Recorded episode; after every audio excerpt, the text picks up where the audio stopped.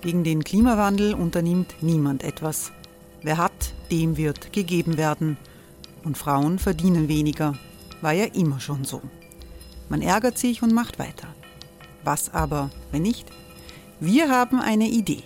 Die Falter Arena macht die Bühne frei für Menschen und Projekte, die das Land verändern. Mein Name ist Eva Konzett. Ich leite das Politikressort im Falter. Und am Sonntag, den 26. Mai, veranstalten wir im Wiener Stadtsaal die nächste Falter Arena. Mit dabei unter anderem der ehemalige Politiker und Neosänger Matthias Strolz, Theresa Imre von Markter, Sonja Jöchtel von Love Politics oder Kari Ochsner von Ochsner Wärmepumpen. Machen statt jammern. Wir schauen uns an, wie das funktionieren kann. Kommen auch Sie vorbei. Alle Informationen und Tickets finden Sie unter falter.at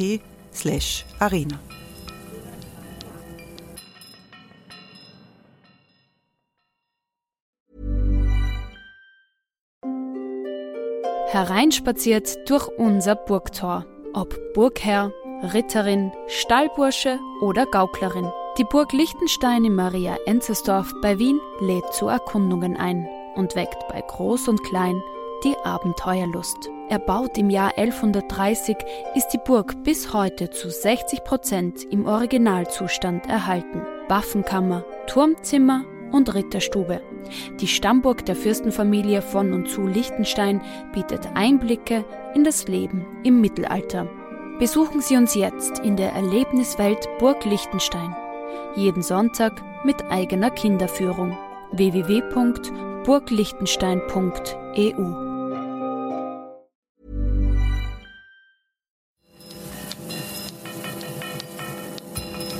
Falter Radio, der Podcast mit Raimund Löw. Sehr herzlich willkommen, meine Damen und Herren, zum aktuellen Falter Radio, das sich diesmal als Alarmruf versteht. Europa in Gefahr, das ist der Titel, den wir für diese Ausgabe gewählt haben, für Donnerstag, den 19. April 2018. Europa bröckelt an den Rändern nach wie vor. Das ist nach dem Wahlsieg des Rechtsnationalisten Orban in Ungarn klar. Und die Reformpläne des französischen Präsidenten Macron für die EU sind ins Stocken geraten. Ich freue mich in der Falter-Redaktion in der Wiener Innenstadt den ehemaligen grünen Europaabgeordneten Johannes Fockenhuber zu begrüßen. Guten Tag. Guten Tag. Die Großbritannien-Korrespondentin des Profil, Tessa Schischkowitz, ist gekommen. Guten Tag. Hallo. Sie hat für den Falter mit Tony Blair gesprochen, dem früheren britischen Premierminister, über Brexit und auch über die miesliche Lage in Europa. Und ich freue mich, dass zwei Stimmen aus der Falter-Redaktion in der Runde mit dabei sind. Herausgeber Armin Thurnherr, hallo. hallo. Und Außenpolitik-Kolumnist Franz Kössler. Hallo. Äh, und ich habe auch mit ÖVP-Europaabgeordneten Ottmar Karas gesprochen, der sich in für einen ÖVP-Politiker bemerkenswerterweise über Frankreichs Emmanuel Macron äußert. Dazu später. Franz Köstler, Europa hat äh, sich durch viele Krisen in der Vergangenheit durchgewurstelt. Was macht die Lage diesmal so gefährlich anders als früher? Meiner Meinung nach bröckelt das Fundament der EU. Man ist nicht mehr überzeugt, dass Solidarität und Integration, also das Gemeinschaftsprojekt, die Zukunft Europas retten können, sondern man setzt wieder auf Nationalismus. Die liberale Demokratie, das liberale Gesellschaftsbild ist in Krise geraten. Man setzt auf geschlossene Gesellschaften mit autoritären Zügen in, in sehr vielen Ländern. Und ich glaube, dass vor allem die französisch-deutsche Achse, die bisher der Motor des Einigungsprozesses in Europa war, dass der ins Stottern geraten ist und äh, nicht mehr wirklich funktioniert. Armin Turner, das Wasser steigt, das ist der Titel in Ihrem Kommentar letzte Woche. Die EU ist nicht tot, aber sie riecht schon recht streng, lese ich da. Also Verwesungsgeruch wird der Falter-Herausgeber resigniert, resignativ, resignierter wird er resignativ. Nein, aber, aber, aber es ist höchste Zeit, äh, da wirklich alarmistisch zu sein, weil ich glaube, das Problem, äh, das der Franz Kössler jetzt skizziert hat, besteht natürlich auch deswegen, weil die EU überhaupt keine Verankerung oder, oder ganz wenig Verankerung mehr hat in der Basis der Bevölkerung der, der Mitgliedstaaten. Und deswegen kann auch der Anti-EU-Populismus greifen, weil er ein reales Fundament hat, weil die EU natürlich von ihrer Idee äh, man kann nicht sagen abgekommen ist, aber weil sie nicht. Es war immer ein Elitenprojekt. Es war immer ein Elitenprojekt, aber weil, weil, weil das Elitenprojekt zu wenig andere attraktive Dimensionen entwickelt hat, die Macron jetzt eben anspricht. Wenn man sich anschaut, auf, auf, auf, dem flachen Land irgendwo, sagen wir in Slowenien, äh, sieht die Bevölkerung eigentlich nur, dass Finanzströme zu Finanzeliten fließen, die Großprojekte durchziehen und dass es sozusagen unten bei den, bei den kleinen Leuten nicht ankommt. Und das, das wäre so ein Bild für mich für das Problem der EU. Da kann man sich nicht wundern, wenn dann Anti-EU-Populisten äh, Zuspruch erhalten. Johannes Vogenhuber, der Wirtschaft geht gut, der Euro ist stabilisiert. Trotzdem dieses Gefahr der Krise verschlafen die Europäer da etwas, was, wo man dann plötzlich aufwachen wird und sagen wird, um Gottes Willen, das haben wir gar nicht gewusst, was da passiert? Also Macron hat ja gestern von äh, der Inertia, der Trägheit gesprochen. Äh, ich habe immer auch von der Erschöpfung gesprochen. Ich glaube, das ist sicher auch richtig. Ich glaube, wir sind inzwischen bei einer langsamen Vergiftung des historischen Projekts angelangt. Das heißt, jene Stimmen der Unzufriedenheit, auch jene Extreme, die Renaissance des Nationalismus, ähm, ethnische Ressentiments bis hin zum Rassismus, äh, autoritäres Denken, illiberale Demokratie, äh, Stichworte für ein und dasselbe Gebräu, hat sich bis zum Zentrum langsam durchgearbeitet oder ist einfach nur gesickert. Wer hätte gedacht, dass zu einem Macron befragt ein neuer deutscher Finanzminister nach monatelangem Schweigen sagt, ein deutscher Finanzminister ist immer ein deutscher Finanzminister. Ein Sozialdemokrat ja? in dem Fall. Das zeigt also, dass das im Tief im Zentrum angekommen ist. Da brauche ich noch gar nicht von der CSU reden. Da habe ich jetzt gerade einen SPD-Finanzminister, einen neuen, in einer Koalition, in der der gerade abgelöste Parteivorsitzende Europa zum ersten Mal als vorrangiges Kapitel mit einer Achsenbildung zu Macron äh, ausverhandelt hat. Und das rutscht ohne, eigentlich ohne öffentliche Aufmerksamkeit, rutscht ihnen eigentlich aus den Händen. Es ist also schwer zu sagen, ob Europa in Gefahr ist, wenn die Menschen in Europa die Gefahr gar nicht als solche wahrnehmen.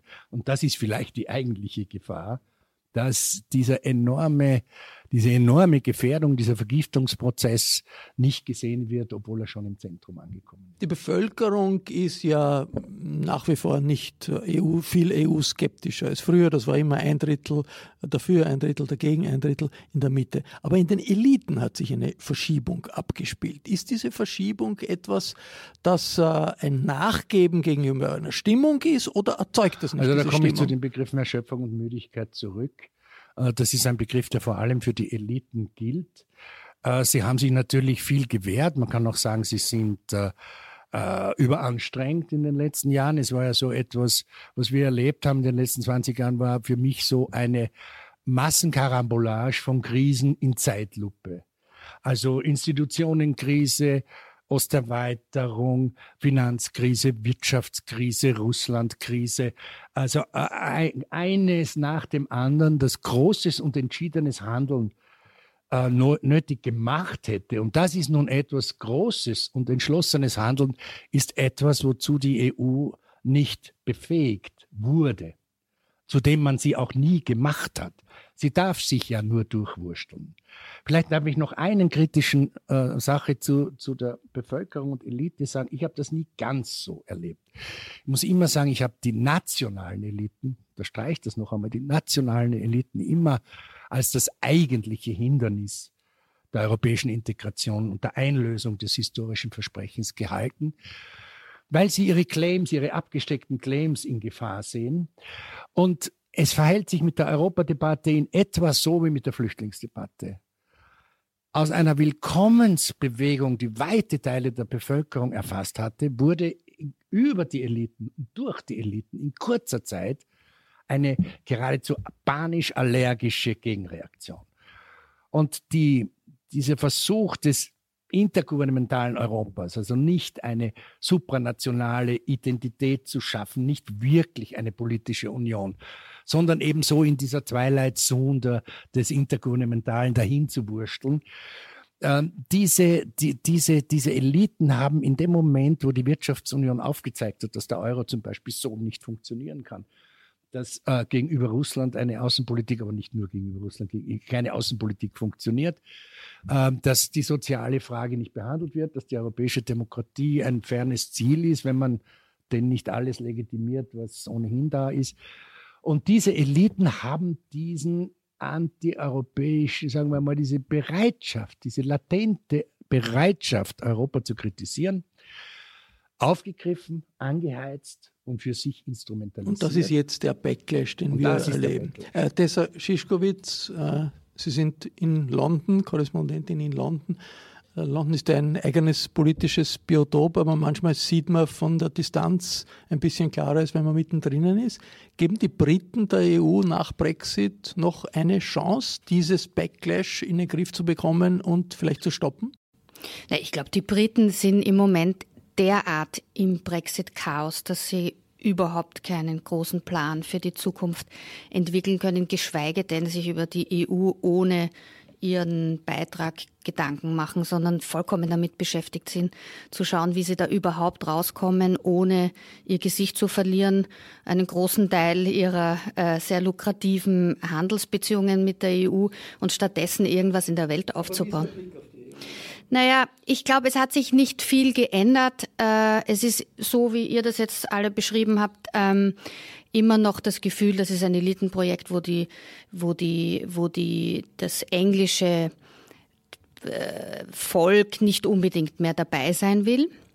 Während die Eliten, äh, die für den Verbleib gekämpft haben, sich teilweise damit abgefunden haben, dass sie nicht dabei bleiben werden können.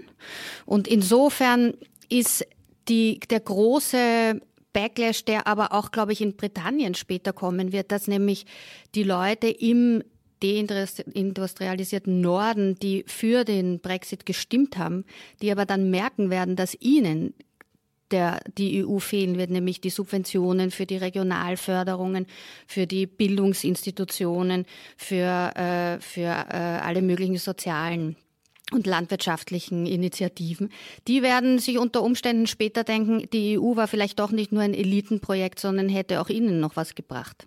Äh, ein Mann, der sich genau vorstellt, wie er Europa haben will, ist Viktor Orban, der erfolgreiche bei Wahlen erfolgreiche äh, ungarische Regierungschef. Er möchte ein Europa nationalistischer Nationalstaaten und, das sagt er immer wieder, eine illiberale Demokratie, eine Gegenvision vertritt hier Frankreich mit Präsident Emmanuel Macron. Seit einem Jahr wirbt Macron beharrlich für eine Neugründung der EU gemeinsam mit jenen Staaten, die sich enger zusammenschließen wollen.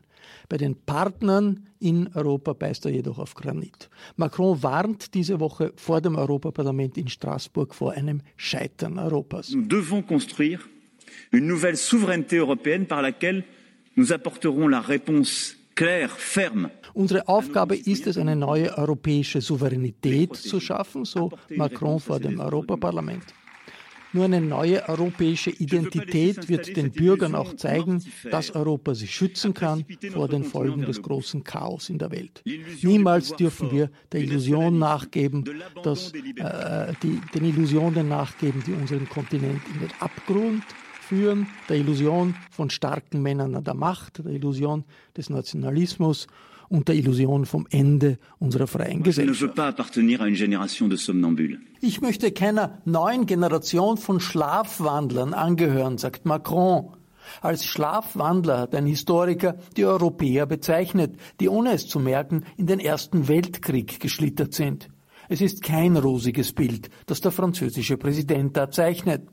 Ich habe den ÖVP-Delegationsleiter im Europaparlament Ottmar Karas gefragt, wie isoliert Emmanuel Macron mit seinen Reformideen in der EU eigentlich ist. Also im Europäischen Parlament hat er die Mehrheit hinter sich. Äh, und auch ich bin der felsenfesten Überzeugung, äh, dass es ein schwerer strategischer Fehler wäre, würde man äh, Macron als, Polit äh, als einen Gegner empfinden und nicht zu einem Verbündeten machen.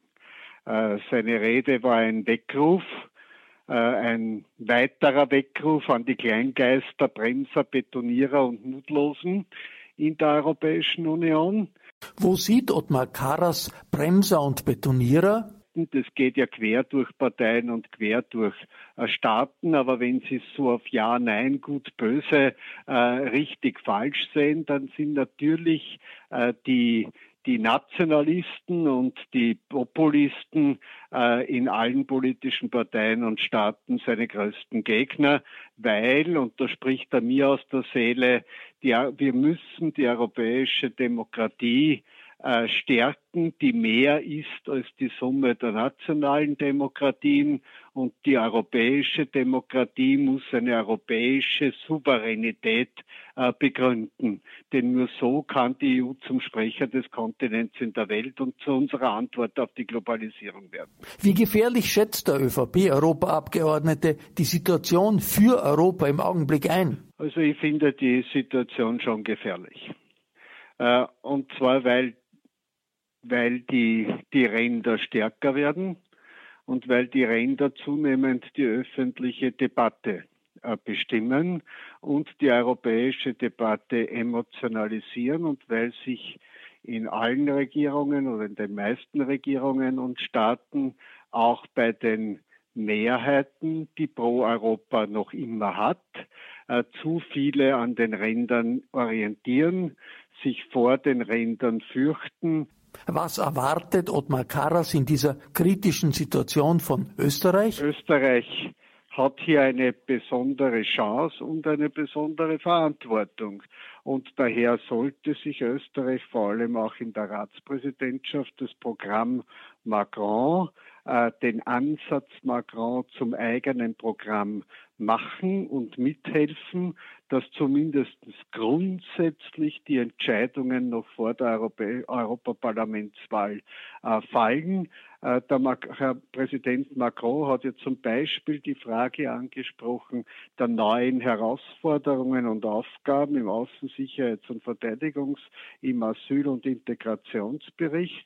Äh, ich teile seine Auffassung und sage, wenn wir wenn wir die europäischen Aufgaben auch europäisch finanzieren, äh, dann wäre das auch solidarisch und gerecht. Alle zahlen ein und die, die etwas tun, bekommen aus dem Haushalt der Europäischen Union. Wir müssen diese Fragen so diskutieren. Ich werde den Präsidenten Macron äh, einladen, sich auch an großen österreichischen Bürgerdebatten in Österreich äh, zu beteiligen, weil wir brauchen die gemeinsame grenzüberschreitende Debatte, die Macron äh, vorschlägt. Und wir brauchen das lückenlose Bekenntnis zur europäischen Demokratie, die den Nationalismus überwindet. Johannes Vogenhuber, Sie kennen die Dynamik zwischen Europapolitik und Innenpolitik, so eine Initiative des Ottmar Karas, da mit Macron einzugreifen in den Europawahlkampf. Hat das eine Chance? Ich weiß nicht einmal, ob es zu einer öffentlichen Beschämung der Regierung reichen wird. Äh, ich darf Sie vielleicht daran erinnern, der Bundespräsident hat ein proeuropäisches Bekenntnis verlangt von diesen Parteien und hat einen allgemeinen, wohlklingenden Satz bekommen. Das Entscheidende, und das ist nicht nur in Österreich entscheidend, sondern für ganz Europa, ist, ob das historische Versprechen, das im Vertrag verankert ist, eine immer engere Union der Völker und Staaten zu bilden. Das hätte mir als Bundespräsident als Bekennt europapolitisches Bekenntnis vollkommen genügt. Es hätte allerdings zur Folge gehabt, dass man dann nicht Subsidiarität als proeuropäisch bezeichnen kann. Und das ist das einzige Wort, das ich von dieser Regierung höre. Und es ist nichts anderes als ein Codewort für Nationalismus. Nicht umsonst äh, liebäugelt man mit allem, was auch noch aggressiver gegen die EU vorgeht.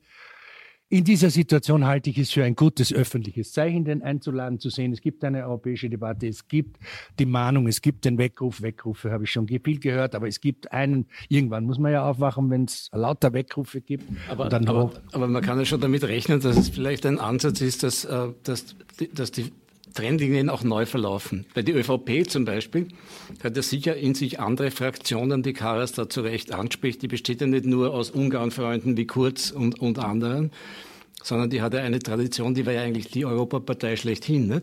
Und auch in Deutschland, das Sie vorher zitiert haben, hatte die Frau Nahles gerade darauf hingewiesen, dass im Koalitionsabkommen sehr wohl eine andere Linie festgeschrieben ist, nämlich die Macron-Linie. Das war ja ganz interessant. Ich hoffe, Sie haben recht. Äh, ich sage nur als so, so, so die. Wo ist die Opposition eigentlich? Ich wollte gerade von ihr sprechen. Ich sage, äh, Sie sprechen gerade was an.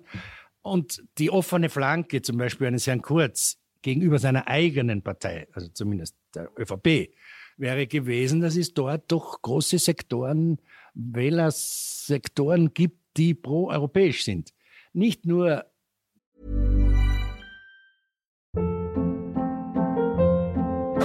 Hold up. What was that? Boring. No flavor. That was as bad as those leftovers you ate all week. Kiki Palmer here, and it's time to say hello to something fresh and guilt-free. Hello Fresh. Jazz up dinner with pecan-crusted chicken or garlic butter shrimp scampi. Now that's music to my mouth. Hello Fresh. Let's get this dinner party started. Discover all the delicious possibilities at hellofresh.com. nicht nur die Grünen haben es nicht angesprochen, auch die Liste Bilds hat es nicht angesprochen. Also da gibt es offenbar eine Art Angststarre, überhaupt dieses Thema noch, noch anzugehen. Und das, ich meine, ich will ja die Initiative, finde ich ja sehr vernünftig. Wir, wir sollten als Europäerinnen und Europäer diskutieren, auch öffentlich. Ich setze da mehr meine Hoffnungen auf die Medien, wenn Macron wirklich nach Österreich kommt, als auf die Regierung. Ja. Na, hat, er hat eine Frage, also das Problem ist dann natürlich die Sprachbarriere, glaube ich. Das ist wirklich ein, ein pragmatisches Problem. Ne? Weil bei der französischen Wahl hat er es ja geschafft, offensichtlich sehr vielen Bürgerinnen und Bürgern eine Stimme zu geben, indem sie in Versammlungen sozusagen ganz persönlich sprechen konnten und auch gehört wurden. Ne? Da hat seine Bewegung sehr viel Wert drauf gelegt. Das Jetzt ist so weit ist Google. Das ist eine österreichische Ängstlichkeit. Ja, so weit ist also, Google Trend, da, man, man, versteht ja einfach nicht. Nicht nur hat der Umberto Ecker mal ein sehr kluges Wort gesagt, die, äh, die Sprache Europas ist die Übersetzung, sondern wir haben doch alle aus dem Europäischen Parlament mit hunderten Veranstaltungen in Frankreich, in, in Niederlanden, die, die Erfahrung der Selbstverständlichkeit des Gebrauchs von Übersetzern in, in Veranstaltungen. Das gehört in, in, in Österreich sehe ich das. Das, das ist gut. Darf ich nur ganz kurz äh, erwähnen, dass die in Frankreich jetzt vor zwei Wochen den Marsch für Europa begonnen haben, der genau in diese Richtung auch geht, dass man zu den Leuten geht und mit ihnen spricht und ihnen zuhört. Das könnte man natürlich in Österreich, welche Partei auch immer, ganz leicht kopieren. Und das wäre sicher ein Vehikel, wo man den Leuten mal sagt, diskutieren wir über Europa, was ist euch wichtig an Europa? Äh, Franz Kössler, wie ist die Situation in Italien? Da haben wir zwei populistische Parteien, eine rechtspopulistische und eine linkspopulistische, die Wahlen gewonnen, die beide eigentlich ursprünglich antieuropäisch oder eher antieuropäisch waren. Jetzt sind sie ganz vorne an der Regierungsbildung und es schaut ein bisschen anders aus, oder? Ja, das ist erstaunlich und das, Johannes Fockenhuber hat ganz recht, das Problem ist, dass diese Anti-Gemeinschaftsstimmung tief in die bürgerliche Öffentlichkeit eingedrungen ist auch. Und das merkt man sehr stark, wenn man auch in Deutschland die FAZ liest äh, oder das Handelsblatt, die, alle eine sehr seltsam, das sind eigentlich pro-europäische Stimmen, die aber dann, wenn es ums Geld geht, schauen, nehmt uns ja nichts weg und wir wollen ja nichts für die Schwächeren zahlen. Und in Italien ist doch eine meiner Meinung nach tiefer verankerte proeuropäische Stimmung da. Und das hat dazu geführt, dass die, die Fünf-Sterne-Bewegung, die eindeutig anti-Euro war und auch sehr linkspopulistische Europa, Bewegung. linkspopulistische Bewegung und die äh, auch europaskeptisch war. Jetzt, das ist gerade in den letzten Tagen aufgedeckt worden, im Geheimen ihr Parteiprogramm im Internet umgeschrieben hat und genau das Gegenteil vertritt. Also Im Geheimen Jetzt, im Internet ist gut. Ja, das, es war wirklich.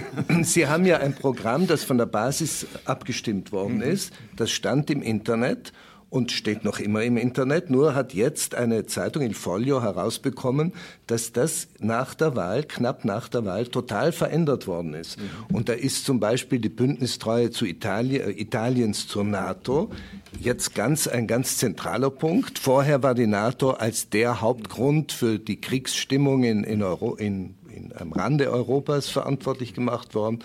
Und der Euro, der bisher wirklich der, der, das der Ursprung allen Übels war, wird jetzt plötzlich als äh, nicht in Frage zu stellen dargestellt. Das ist stillschweigend, insofern verdeckt, im Internet passiert. Und jetzt ist das da.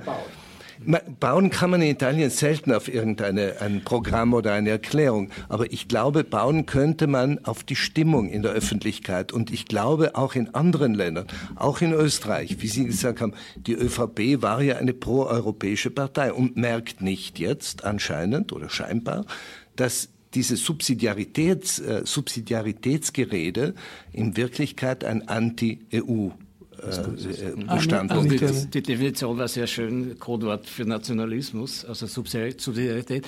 Na, ich wollte nur auf zwei Dinge sagen. Erstens einmal, ich glaube, die, ich glaube, Leute unter sogar 40 mittlerweile, äh, sind ganz anders zu sehen als Leute über 40 oder Leute unter 30, sehr proeuropäisch, durchaus anzusprechen für sowas, auch für solche Bewegungen, die sich vielleicht da doch konstituieren können. Und das Zweite ist schon, also der Elefant im, im europäischen Zimmer ist natürlich die deutsche Hegemonie. Alles, was, alles, was äh, alles, was eigentlich verhindert werden hätte sollen durch die Einführung des Euro, durch Maastricht-Kriterien und so, ist dann ist, ist jetzt eingetreten. Jetzt haben wir den deutschen Hegemon, der setzt seine Finanzpolitik durch und niemand darf darüber reden. Auch Macron traut sich nicht darüber zu reden, weil er Rücksicht nehmen muss. Das ist ja fast so, wie wenn Mexiko mit den Vereinigten, eine ganz, aber mit den Vereinigten Staaten ein, ein, ein, Abkommen treffen. Ne? Also ein Beispiel dafür, dass vielleicht doch mehr Substanz im europäischen Zusammenhang ist, ist ja die Entwicklung in Polen, wo jetzt Polen nach langen Monaten der heftigen Kritik aus Brüssel zurückkrebst und äh, entgegenkommt äh, den, den äh, Europäern, entgegenkommt Brüssel, weil sich völlig absetzen in einer schwierigen internationalen Situation äh, doch äh, ziemlich riskant ist für jede äh, Regierung auf jeden Fall einen ordentlichen Schritt in Richtung Abgrund, in Richtung dieses Abgrunds, vor äh, dem der Macron warnt, sind die Briten gegangen äh, durch Brexit. Ob es nach Brexit überhaupt noch eine Chance gibt, äh, dass Großbritannien angebunden bleiben kann in die EU, etwa als Teil der Zollunion oder aufgrund anderer Deals, das hat Tessa Schischkowitsch, den ehemaligen Labour-Premier Tony Blair, gefragt. And I keep saying to people about Brexit, the missing fact is the deal. And what I'm saying is, if the government goes where I think it, Theresa May wants it to go, which is to stay close to Europe, Philip Hammond wants, they will inevitably find themselves in a situation where, where Europe will say, fine, if you want back into the financial services market, but you have to keep to our rules. Blair sagt, Sie haben völlig recht, in der EU will man immer zu einem Deal kommen, das ist meine Erfahrung. Erst wenn man weiß, wie dieser Deal mit der EU aussieht, wird man sehen, was die Menschen in Großbritannien wirklich denken. Die ganze Debatte wird sich dann drehen, glaubt Tony Blair.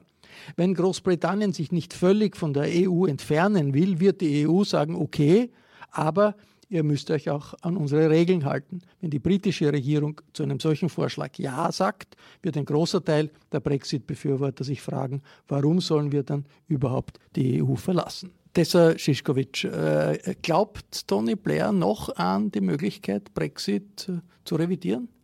Also er ist kein objektiver Beobachter des Brexit-Prozesses. Er ist der proeuropäischste Premierminister, den Großbritannien jemals hatte. Er hat die Osterweiterung durchgesetzt. Er wollte, dass sein Land in Europa eine ganz zentrale Rolle spielt.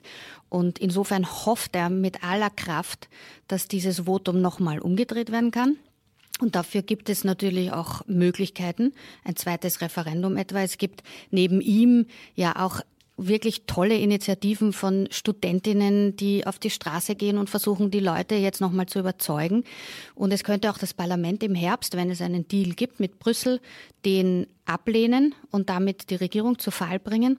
Das Problem ist, dass wir da nicht wissen, ob am Ende äh, Großbritannien ohne Deal aus der EU rauskracht. Das ist nämlich die Frage, wie die Frage gestellt wird im, im, in, der, in der Parlamentsabstimmung über den Deal. Nehmen Sie diesen Deal und, äh, und äh, treten aus? Lehnen Sie den Deal ab?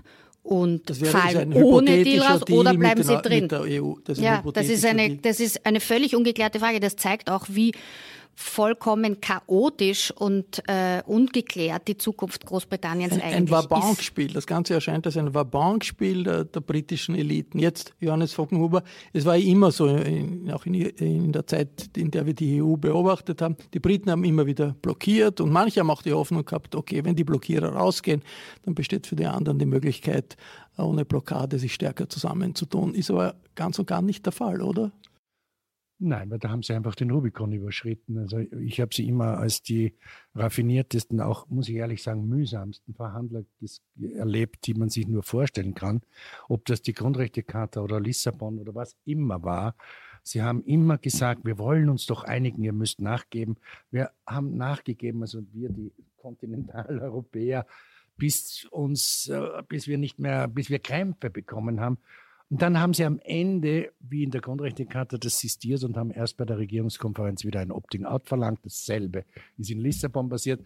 Das heißt, sie haben immer ähm, die, die Rosinenpickerei, die, die, das Cherry-Picking zum Exzess betrieben, aber diesmal haben sie dann ist ja nichts zu, ist ja kein Deal in Aussicht. Also diesmal sind sie draußen. Aber die, ja. die Europäer draußen sind auch nicht be besser dran, obwohl naja, die Blockierer jetzt nicht mehr dabei sagen, sind. Die Dialektik dieser Sache ist, dass der Brexit ja äh, zumindest bei ziemlich großen äh, euroskeptischen Lagern eine Panik ausgelöst hat, äh, bis zur FPÖ auch bis auch zu Italien. Also da traut sich niemand mehr sagen, wir treten aus, weil die Schockwellen schon auch äh, Europa erreicht haben und auch die Peripherie erreicht haben, auch Polen erreicht hat. Seit dem Brexit ändert sich auch dort die Diskussion und auch in Ungarn gibt es gewisse Tabus, die auch der Orban lieber nicht angreift.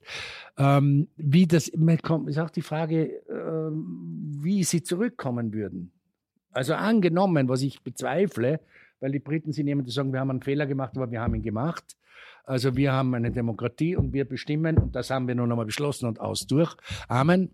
Dann ähm, der, der, diese, dieser seltsame Widerspruch erscheint mir irgendwie nicht auflösbar. Aber wie würden Sie denn zurückkommen?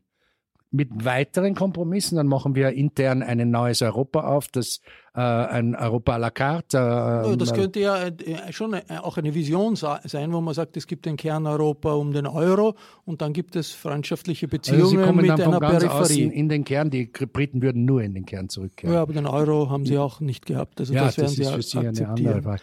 Ja, ähm, ich glaube, wir müssten wir müssen wahrscheinlich äh, uns weniger auf die Spekulationen einlassen, was in Großbritannien möglich oder nicht möglich ist, ähm, sondern wir müssen die Attraktivität oder die Integrität oder die Substanz oder einfach nur die Idee Europa selber zurückgewinnen. Und das wird die entscheidende Frage sein im Dann nächsten werden sich Jahr. diese möglich diese Fragen lösen lassen. Wenn wir das nicht tun, wenn wir die Idee nicht zurückgewinnen, und dieser Vergiftungsprozess vorangeht, werden wir auch diese Probleme nicht lösen. Den Crash zu stoppen, den nationalistischen Backlash zu stoppen, das wird die Aufgabe des nächsten Jahres der Politiker sein. Ähm, die äh, öffentliche Meinung wird ihn verfolgen. Der Falter äh, wird die Diskussion begleiten. Das war der erste Teil des Falterradios für Donnerstag, den 19. April 2018. Ich bedanke mich hier am Tisch bei Tessa Schischkowitz. Johannes Fockenhuber, Franz Köstler und Armin Thurnherr. In einem zweiten Teil geht es um martialische Szenen bei einer nationalistischen türkischen Erinnerungsfeier zum Ersten Weltkrieg in einer Wiener Moschee und allgemein um die Verbindungen von Funktionären der islamischen Glaubensgemeinschaft zur Regierungspartei in der Türkei. Ich verabschiede mich noch nicht ganz und hoffe, Sie sind bei diesem zweiten Teil dabei.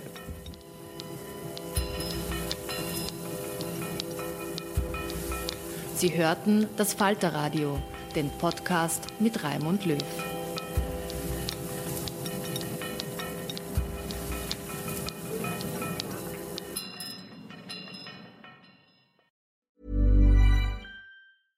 Imagine the softest sheets you've ever felt. Now imagine them getting even softer over time. That's what you'll feel with Bowl and Branch's organic cotton sheets. In a recent customer survey, 96% replied that Bowl and Branch sheets get softer with every wash. Start getting your best night's sleep in these sheets that get softer and softer for years to come. Try their sheets with a 30-night guarantee. Plus, get 15% off your first order at bowlandbranch.com. Code BUTTERY. Exclusions apply. See site for details.